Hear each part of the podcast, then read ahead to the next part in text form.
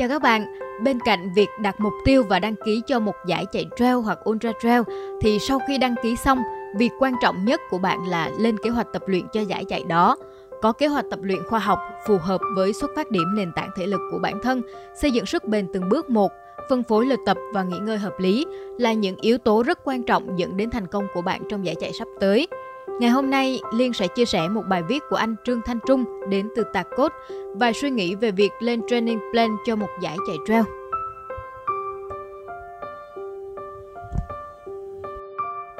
Khi nói về chạy trail, mình nghĩ có thể chia nó thành 3 môn phối hợp bao gồm một là run, chạy bền, gồm chạy đường bằng hoặc những đoạn đường có độ dốc thấp.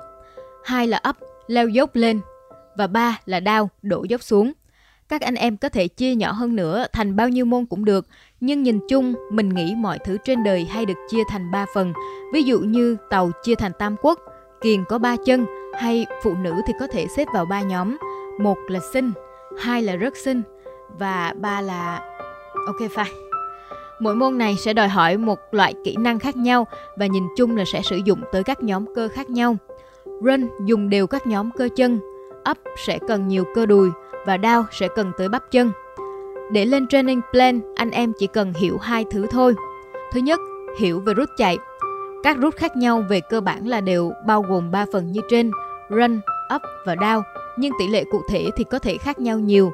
Ví dụ với địa hình các quả đồi thoai thoải thì Đà Lạt Ultra Trail là rút trail thiên rất nhiều về chạy. Ngược lại Pù Luông hay Sapa lại là rút chạy dành cho môn leo lên và leo xuống – có vẻ đồi núi ở phía nam thì nhìn chung là thoải hơn ở phía bắc, cũng giống như phụ nữ nhỉ? Ý mình nói là về độ ôn hòa. Ba giải trail sắp tới đây gồm La An, VTM và Đà Lạt Ultra Trail đều thuộc loại địa hình tương đối thoải với tỷ lệ đường chạy khá nhiều. Do vậy, nếu muốn hoàn thành tốt, training plan của anh em trong mấy tháng này nên thiên về luyện môn chạy. Ngược lại, nếu anh em lên kế hoạch cho VGM, VMM hay Rizani thì bạn phải nhét thật nhiều thời gian tập leo núi, leo cầu thang vào plan của mình.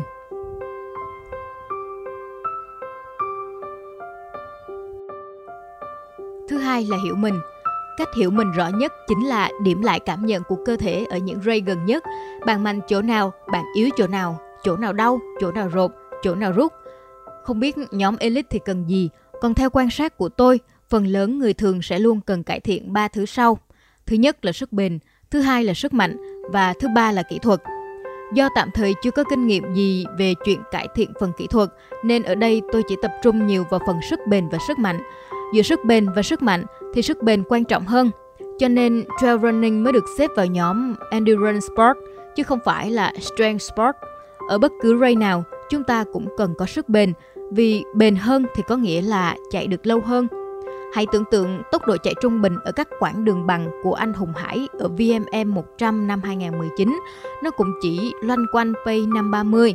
Nếu so với pay full marathon của anh ấy là 4, thì điều này có nghĩa là các anh em chạy full marathon pay 6 cứ xác định pay trung bình của mình trên đường trail cũng chỉ cỡ 730 hoặc là pay 9. Vậy mấu chốt ở đây là anh nào lâu hơn thì anh ấy thắng, chứ không phải là anh nào bứt tốc tốt hơn như trên đường road đâu nha. Còn phần sức mạnh nó có hai ý nghĩa. Thứ nhất, nếu cơ của anh em đủ mạnh thì ở những đoạn dốc thoai thoải bạn vẫn chạy nhẹ được trong khi người khác đi bộ. Với cùng một route nhưng tỷ lệ runnable của bạn sẽ cao hơn người khác. Tin mình đi, đây là yếu tố tạo ra sự khác biệt lớn nhất đến tổng thời gian hoàn thành một race dài. Thứ hai, việc cơ đủ mạnh sẽ giúp bạn leo dốc không quá vất vả và không đến nỗi bị chuột rút dẫn đến te tua cả chặng sau của cuộc đua. Và chúng ta đều biết Đối với môn chạy thì khi chuột xuất hiện cũng đồng nghĩa với chữ game over đã đến rất gần. Vậy tóm cái váy lại, ý mình muốn nói rằng với rút thoai thoải, hãy dành nhiều thời gian tập chạy dốc lên, ví dụ như tập ở cầu hay máy chạy bộ vì nó rất bổ ích cho cái bắp sau của bạn. Với rút dốc, bạn nên tập leo cầu thang và leo núi nhiều để nâng cấp cơ đùi.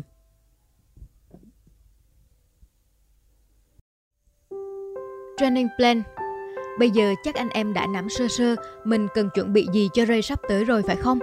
Đến phần Build Ray Plan, tôi xin đưa ra một số nguyên tắc đơn giản như sau. Thứ nhất, cố gắng trong tuần tập không có quãng nghỉ nào dài hơn một ngày, nghĩa là mỗi tuần bạn nên tập từ 4 buổi trở lên để cơ thể có thể quen với sự hoạt động đều đặn.